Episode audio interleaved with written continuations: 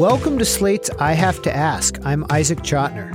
On our second episode today, I have in studio with me Chris Hayes, the host of MSNBC's All In, which airs weeknights at 8 p.m. Eastern. Hayes is also the author of a new book, which is called A Colony in a Nation. It's an examination of our criminal justice system and the ways in which it has warped American life. Chris, thank you so much for joining us. Thank you for having me. So, uh, just to begin, what made you decide to use the framework of a nation and a colony to understand the criminal justice system? You know, I think that the best framework for understanding the American criminal justice system, to the extent there is a single system, um, is actually as you know two different regimes. Um, the nation, which is the regime that I think a lot of people of relative privilege and affluence, um, and and the vast majority of, of white people of, of various social strata occupy, which is, you know, more or less a country in which you have procedural rights, the guarantees of the Fourth and Fifth Amendment, um, and basically a law enforcement regime like the one you would expect in a democracy, in which um, the police are accountable in some sort of deep sense to to to the democratic will.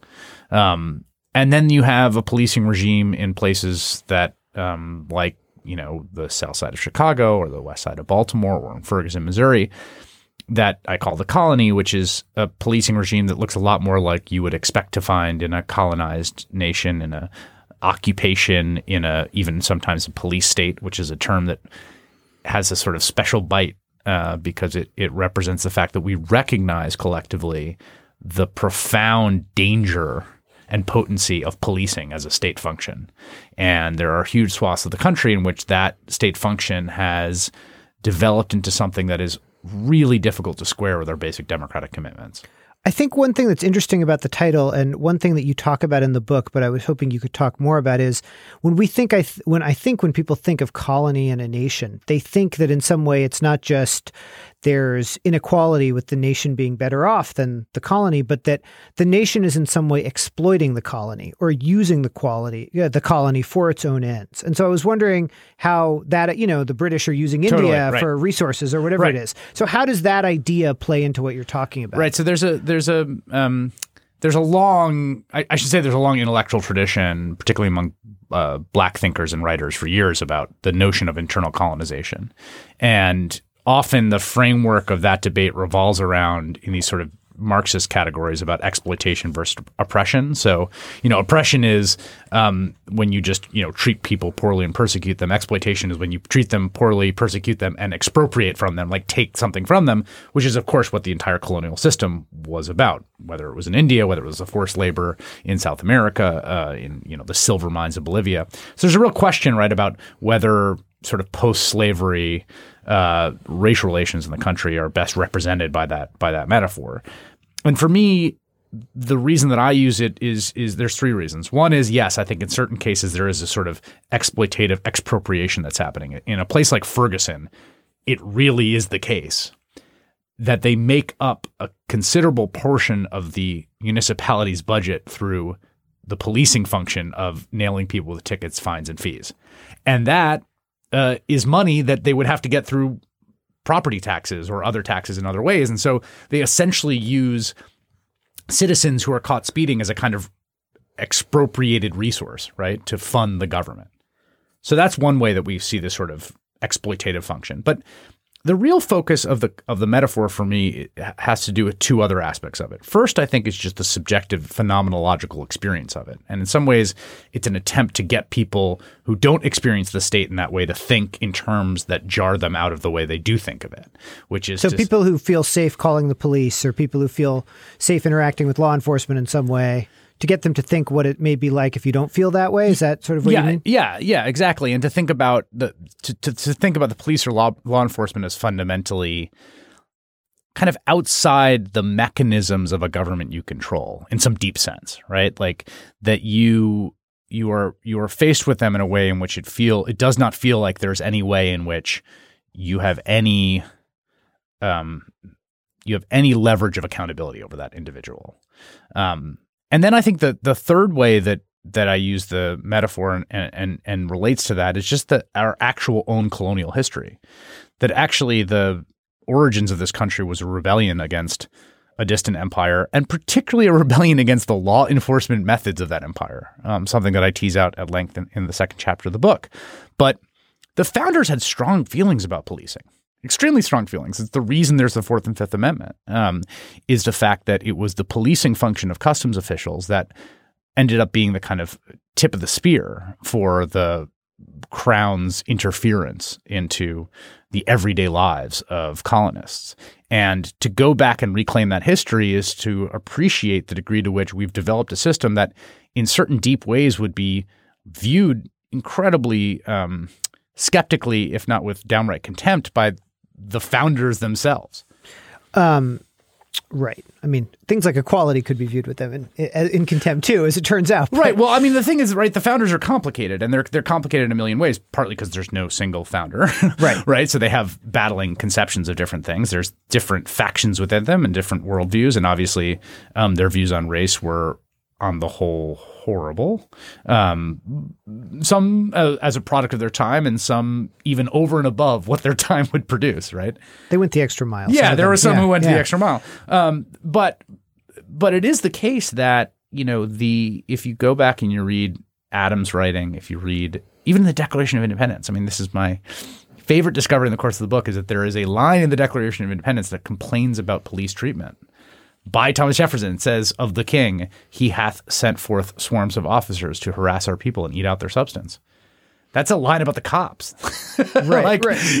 that is a line about the cops. Well, so let me ask: when you the system that you're talking about, I mean, I I I think one of the things you're trying to do in the book, correct me if this is wrong, is kind of put a bunch of different things together to see how it operates in totality. Yep. Uh, so you know, we may think about police shootings, or we may think think about you know seizures of people's.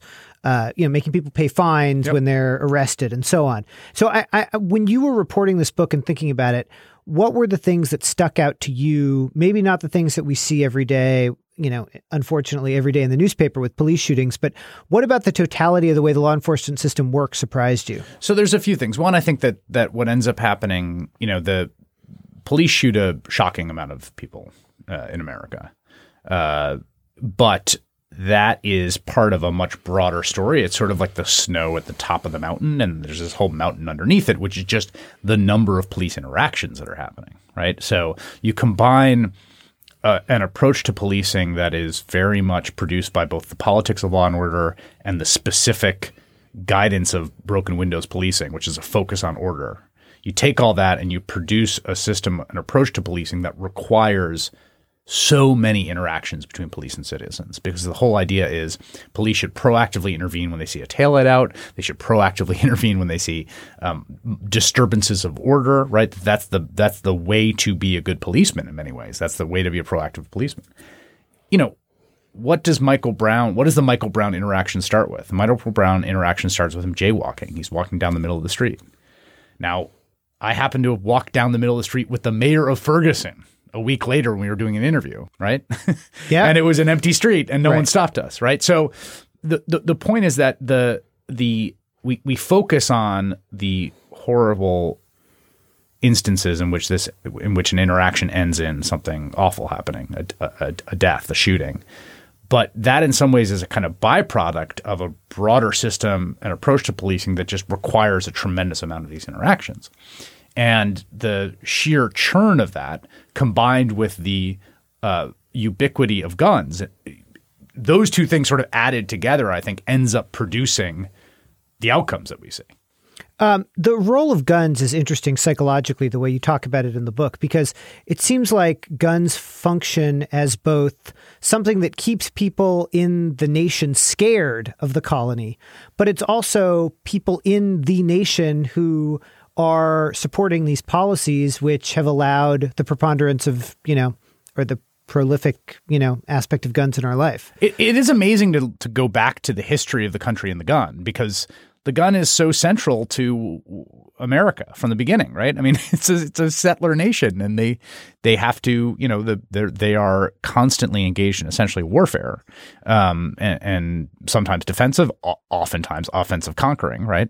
Um, and the gun is a backstop. The gun is a backstop on the slave plantation um, against the rebellion of slaves, and the question of who can and can't control guns um, is this sort of pow- powerful and profound through line throughout the country's history. the place that we've ended up now is for that inheritance means that the the idea that the final way to protect what's yours, right, the sanctum of the nation, right, the parts of the country that f- are free and flourish from the possible invasion from outside its walls is the gun, right? The ultimate idea of a gun in the home to protect your family, right? Right. That's the sort of cornerstone.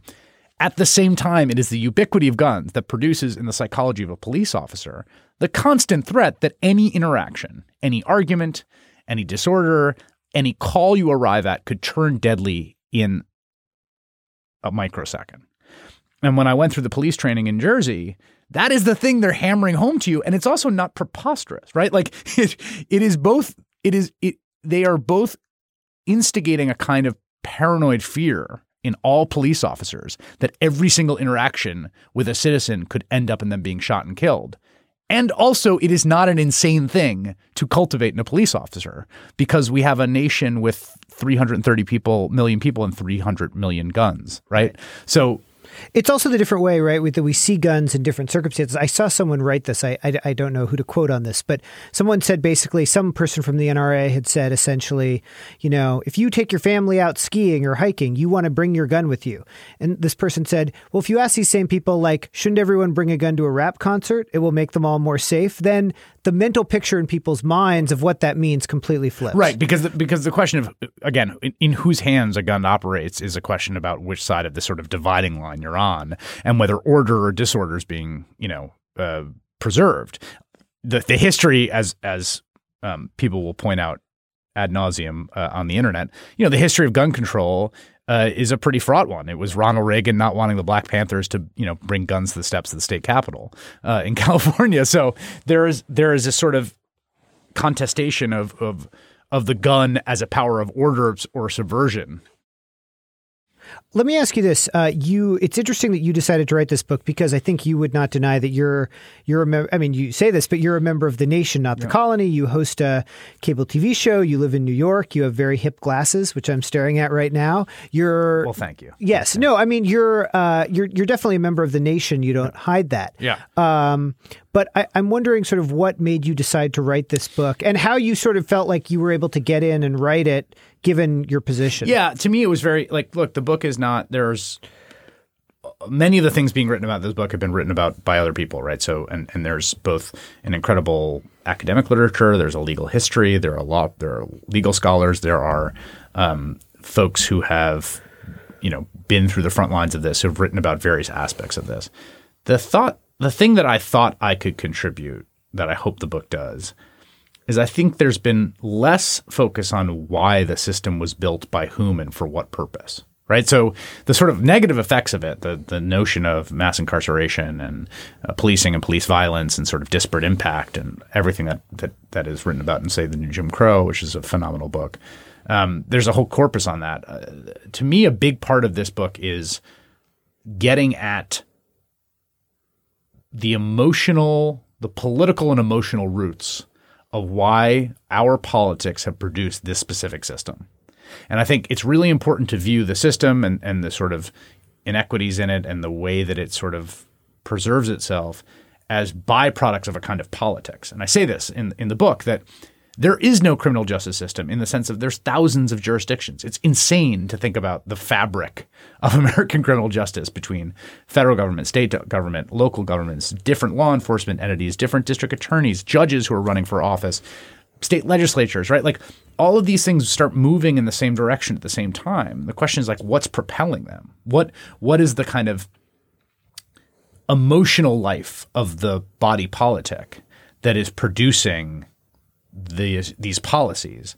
And I felt like I was in a unique position having reported on it and having experienced it firsthand in New York City in, in the kind of peak crime years. Um, and as someone who has, you know, who who who is living a, a life right now that is, you know, blessedly free of of the kind of uh, deprivations uh, uh, that a lot of people experience, to sort of interrogate and introspect on what it is that that appeals to quote us, us the voter, us frankly white voters.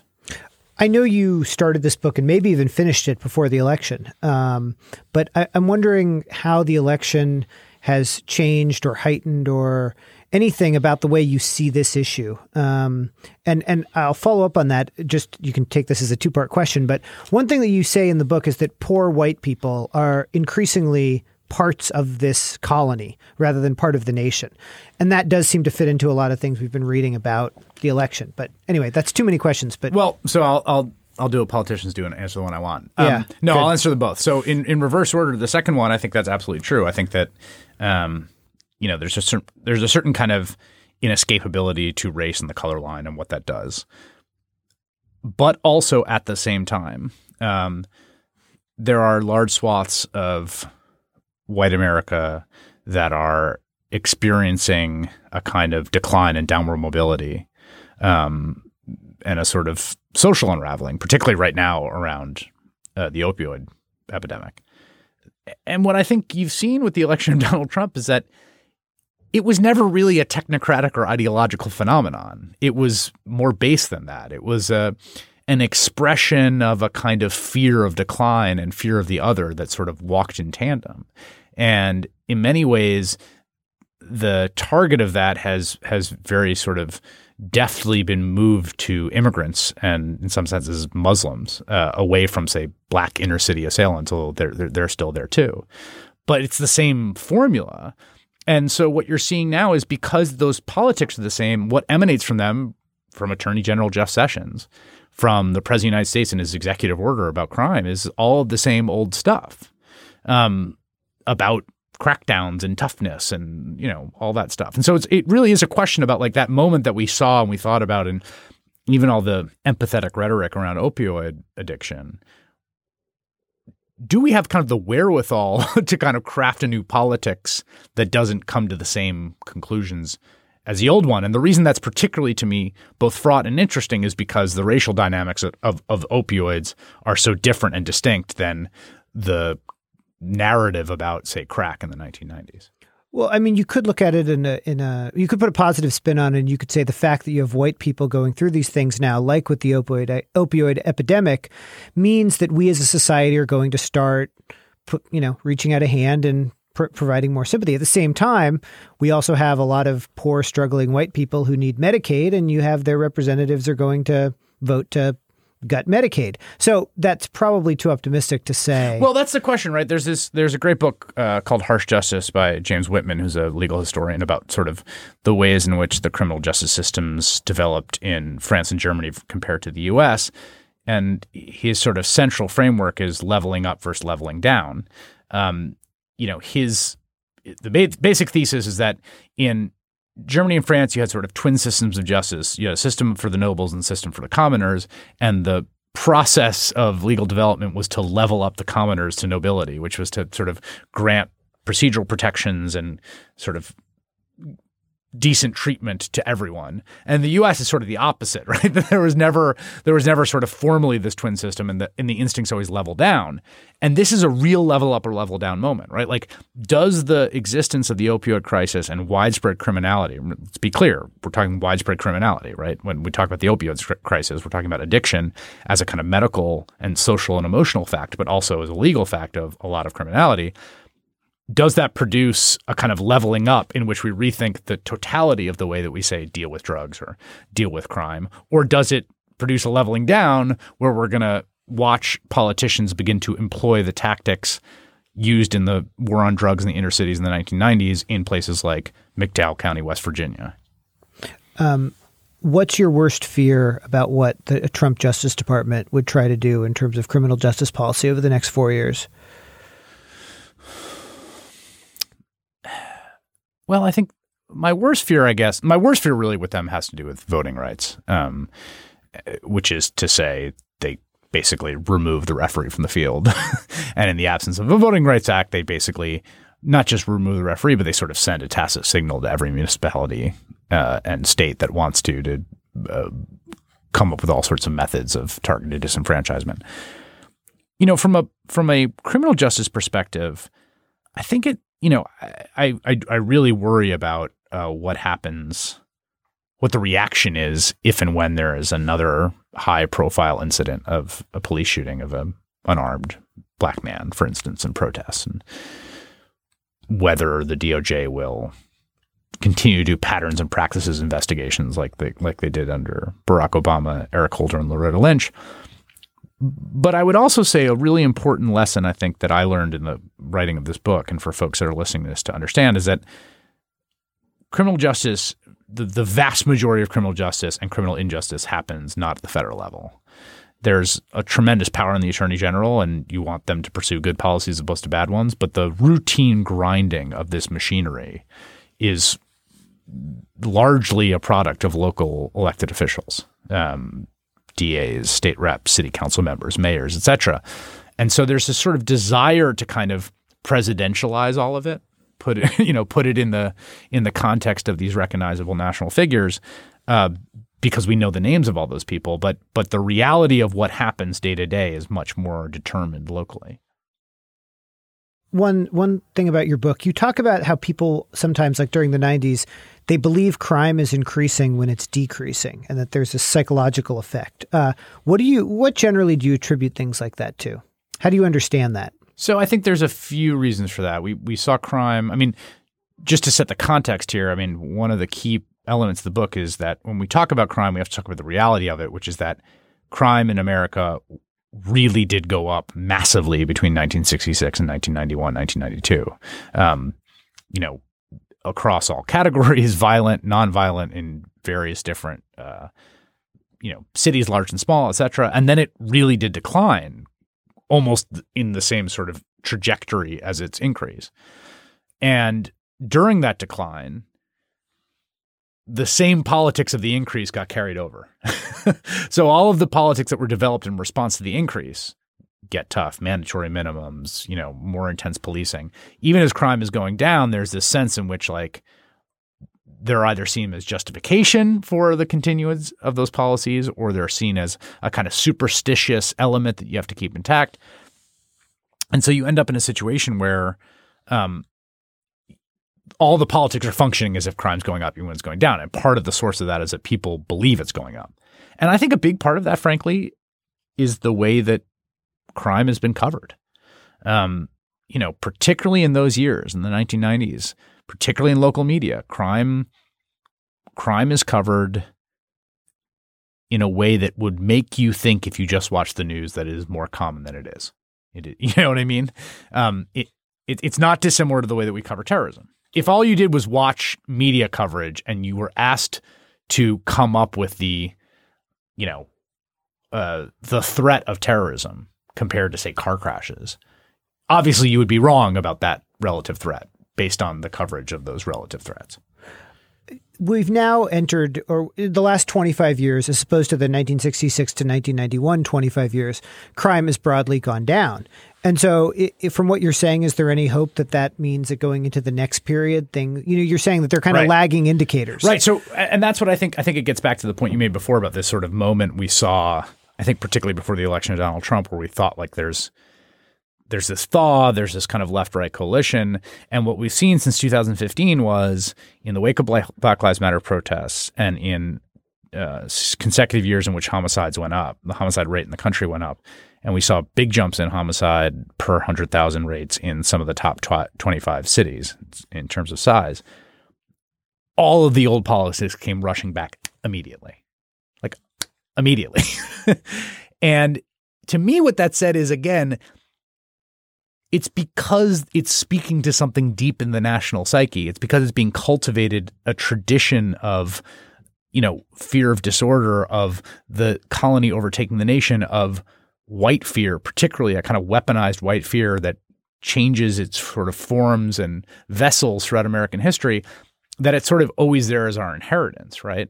So you you have to kind of attack the underlying thing because if you don't attack that and question that and think about like what full equality would look like, then you're sort of at the mercy of the statistics in a certain way, right? Like because if crime starts to go back up, which it very well may because we don't actually have a good handle on why it went up and why it went down, we're going to just see an onrush of of all of the, the sort of bad old instincts, I think changing subject slightly. Yeah. Um, when you think about cable news, I'm not going to ask you about the media as a whole, but let's say cable news. Yeah. How do you think that cable news has responded to the first few months of the Trump administration versus the campaign? Do you see changes on the whole? trends? Yeah, it's a good question. Um, I think there's there have been some changes. I think I think people um, there's there's much more skepticism in official pronouncements and unofficial off the record pronouncements from the White House. Like people just don't take things at face value. Um, I think towards the end of the campaign that was also true, but it's been a sort of learning curve generally. Like even on very basic logistical matters, the president will be here at this time. Uh, tonight, we're going to have a meeting on veterans affairs at the Mar- at Mar-a-Lago. You know, didn't happen. Like you just learn to be skeptical. Everyone has learned to be skeptical of, of even the most banal pronouncements, whether official or unofficial, on the record or off, anonymous or quoted from the White House, from the president. So I think that's been a lesson that's sort of been learned. Um, I think the other lesson that's been learned is I think it's not, it hasn't been fully learned, but I think it is in the process of being learned that like people need to get over some idea there's going to be some thing that does him in or some implosion, right? Um, I remember the coverage after the McCain comment about, you know, I like people that weren't captured. And it was like, he's done. It's over, obviously. That, you know, he is the president of the United States and he is supported by 86 to 88% of one of the two major parties' voters. He uh, has uh, his party has a majority of both houses of Congress and is probably about to nominate a confirm a Supreme Court justice or confirm a Supreme Court justice.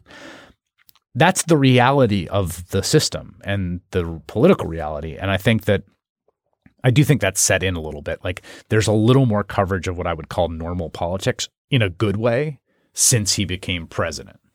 Well, it's interesting because your colleague Rachel Maddow last week, I believe, had a scoop about Trump's tax returns, yep. and it was tweeted out about an hour before. And I think what you're saying about what you're saying about there's this hope that there's going to be something that sinks right. him is what happened there because she eventually re- released the tax returns at like 9:15 or something, and it, there was incredible disappointment about the way it was the way it was laid out on her show. But I, I, I do think I, do you think that the reaction to that was a sign that people just feel, they want yeah, I think the reaction um, is. I know you're not going to criticize a colleague. That's well, fine. no, and I also I'm not going to criticize her because I don't like. I think that the the key thing to me about the story is that this got the story right. Like that was a front page story the next day in the New York Times and the Washington Post correctly for the right reason, which is that the documents were accurate. and like, you know, you, you have the president's old tax returns and they proved to be confirmed by the White House. Like that is news. The idea of like quote unquote disappointment, like there is some connection in that of some desire for there to be a deus ex machina among a certain portion of the electorate that's opposed to Trump that he winks out of existence. He, you know, he falls on his uh, face, etc. And that there's some something around the, the corner that will sort of do him in. Now, again, that's not a crazy thing to think in the sense that like Lord knows what's in the guy's tax returns, and Lord knows what an investigation of the Russia stuff will reveal, etc. Like, so it's not crazy to think there's something like that. I just think that like from the day, one of the things that has shifted from the campaign to governing is that everything he does now actually has tangible impacts on people's lives. Like if they pass this bill, people will get kicked off Medicaid. When they signed the EO, people got stopped at the at airports and uh, couldn't go and you know reunite with family members. And so the the sort of tangible stakes of the actual policy of Donald Trump which was always so remote and abstract almost laughably so in the campaign cannot be remote and abstract anymore. And that to me is is the biggest difference. The executive order brings up something which is that it feels like our blessing and our curse is that the people in the White House seem pretty incompetent. And I was wondering how you think about that because at one level, they can't put very simple, what should be, you would think, simple things like an executive order, however horrific, into action. And at the same time, if there's a nuclear crisis with North Korea or there's Ebola, the fact that their complete incompetence is terrifying. And so I was wondering how you think about their incompetence and what it means for the next four years you you sum it up quite well. I mean that that's basically how I feel. Like well, I, I, don't need you here. We can I, I can just talk. I mean, I I think that I think that yeah, like in certain senses, when they're trying to do things that I think are um, bad ideas, uh, it is it's heartening if they do them poorly enough that that makes it easier to stop them. But it's also depressing and terrifying because like I mean, the thing I always keep coming back to as a as a sort of having had the Bush years as a formative experience is like is Katrina, right? Like that governmental competency matters a tremendous amount, particularly in an emergency, in a crisis, which is bound to happen at some point, just the nature of the world we live in.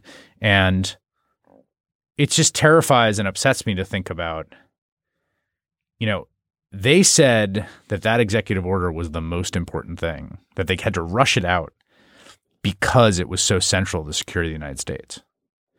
And they weren't able to dot the I's and cross the T's for it to pass legal muster. They overrode an interagency process that ended up including green card holders, which gave it a death blow in, in, in courts. And then they sat on it for two more weeks, including an extra day because the president's speech to Congress had been well received.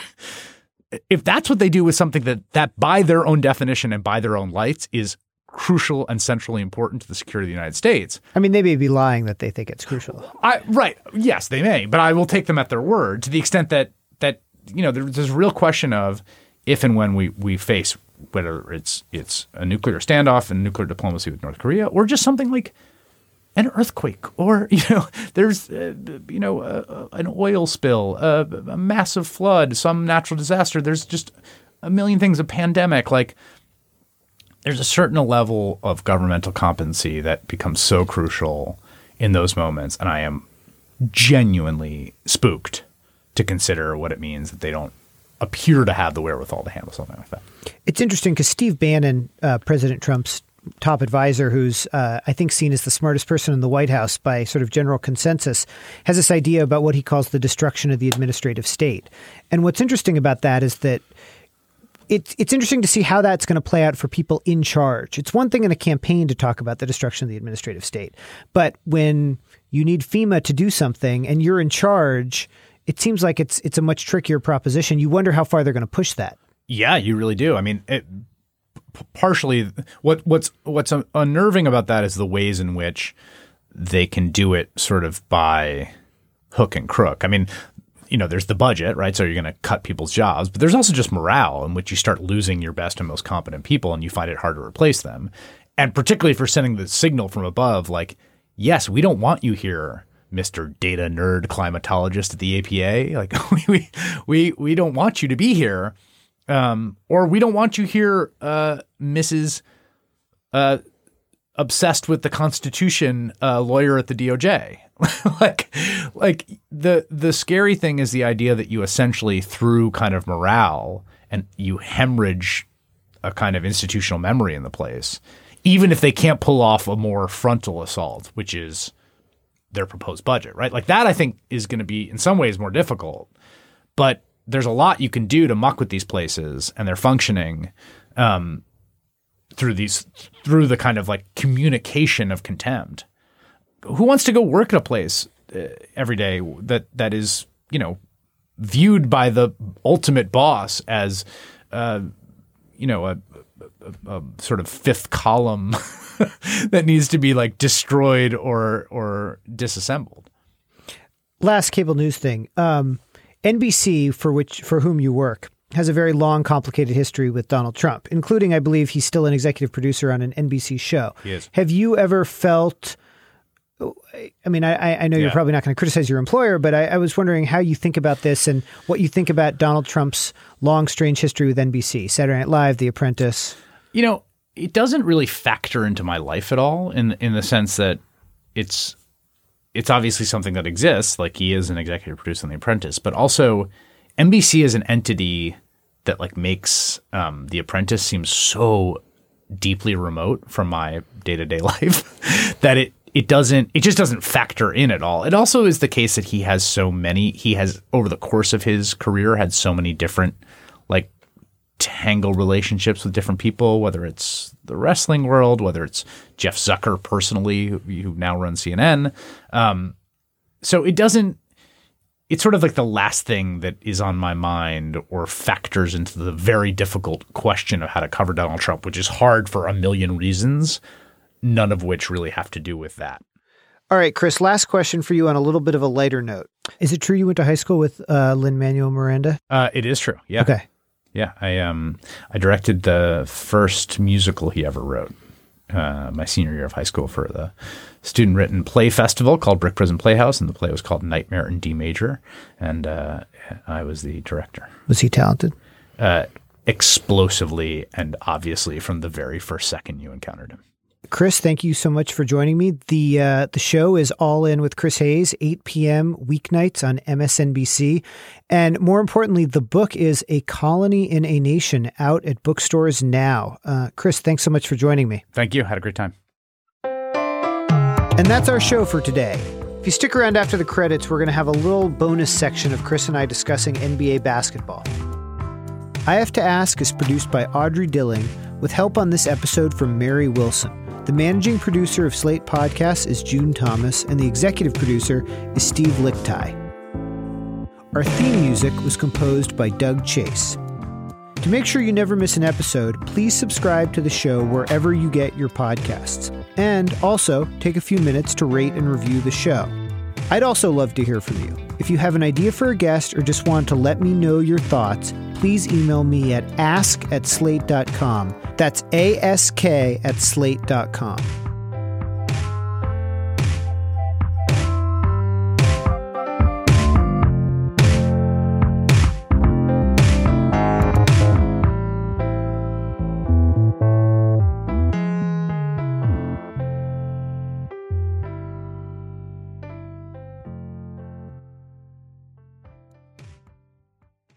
I will let you go, but I want to talk a little NBA before I do. Let's do it. Um, It's just kind of been a bummer of a season. yeah, yeah. Uh, actually, I disagree. Well, not, no, I, it's been a bummer of a season for my particular rooting interests. Uh, you're you're a Bulls fan. I'm a Bulls fan, yeah. Yeah. Um, I want to ask you just to connect this to what's going on in America. I, this is a stretch, but this is the question I want to ask you, which is that one thing you've seen in the NBA, particularly in the last two years, is you've seen all these older players from Oscar Robertson to Bill Russell to Charles Barkley constantly complaining about the NBA today with its three point shooting and its lack of big men and so on and so forth. And I was wondering what you think this says about human nature. Now, that may seem like a funny question, but this idea that we always Nostalgia, make the NBA make basketball great again. right. exactly. And I was wondering because I think both. I think objectively speaking, the NBA is in a fantastic place right now Yeah, in terms of the quality of the game. Yeah. And so, just like you could have said, objectively speaking, in many ways, America was in a better place Yeah. than it had been in, in the past. And so, I was wondering what you what you think of that. Yeah, it's a good, it's a great point. I mean, I think the, the, the, the Barkley is sort of a great example of a specific kind of like NBA reactionary, right? where, uh, where it's it's like a it's like a reactionary kind of nostalgia, um, and it's weird to, to use that term in it, but I, I don't. It's just like it's it's sort of tonally and aesthetically does does share something with "Make America Great Again," right? Like it's got this kind of kids these days, you know, pull up your pants kind of feel to it. Um, I think that what it says about human nature is that yes, nostalgia, like fear, is a profound, widely shared universal emotion that can be manipulated by different kinds of politics, particularly in different moments of crisis, uh, to very different ends. In the specific example of the NBA, I am I believe I agree with you. Like the game has changed quite a bit. I understand people that played the old version of the game finding the new version of the game you know, less satisfying, unrecognizable, not tough enough, not, you know, uh, but I think, you know, aesthetically as a basketball fan, it's as much as I've ever enjoyed the league. But it's interesting. I mean, the the the substance of the complaints, if you listen to them. I mean, I don't want to compare Oscar Robertson and Donald Trump, Right. But it is that you hear things like, you know, they aren't tough enough. They can't handle fouls. Right. People freak out over fighting. They don't let men be men. Essentially, Yes, no, it, They say things like, you know, now you see players and they go vacation together, even if they're on different teams. In the old days, we were we were fighting it out. We were we were real enemies.